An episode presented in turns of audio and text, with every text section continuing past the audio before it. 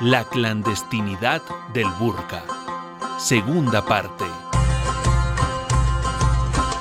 En el 2003, a sus 23 años, Malalai Joya fue elegida delegada ante la Loya Jirga, el Gran Consejo de las Tribus Afganas. En su primera intervención denunció a los señores de la guerra que integraban ese consejo como criminales, culpables de la guerra en Afganistán y de la violencia contra las mujeres. Deben ser llevados a la Corte Nacional e Internacional.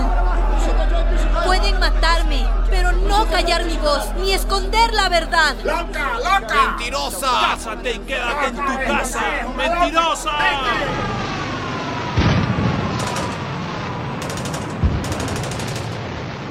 En el 2005, Malalai fue elegida a la Asamblea Nacional. Desde allí, también denunció a los Estados Unidos y a la OTAN.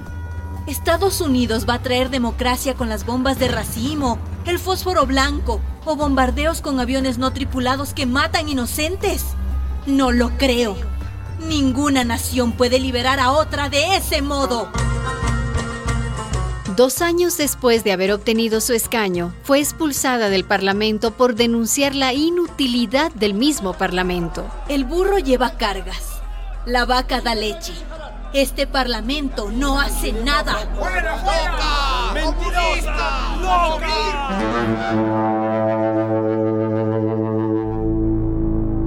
Malalai tuvo que casarse en secreto, ocultar la identidad de su marido, de sus padres, de sus amigos.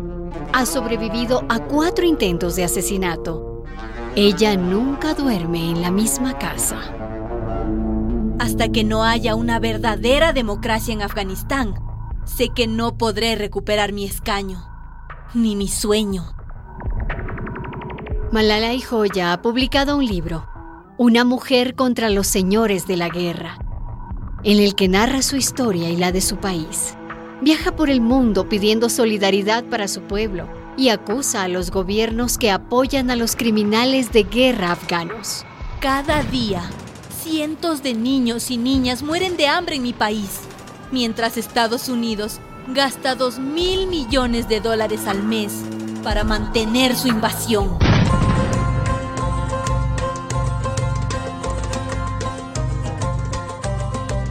Quiero permanecer junto a mi pueblo para siempre. Quiero vivir para verlos libres. Sin embargo, si muero, seré muy feliz si visitas mi tumba. Derrama un poco de agua sobre ella y grita tres veces. Quiero escuchar tu voz. En Afganistán, actualmente existen leyes que protegen a las mujeres.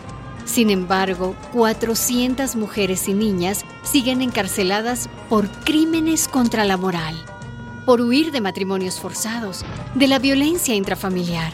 Palizas, apuñalamientos, quemaduras, violaciones, secuestros, amenazas de asesinato. Incluso por practicar la sina, prostitución forzada, luego de haber sido violadas y explotadas sexualmente. Malala y Joya sigue en la clandestinidad del burka en su propio país.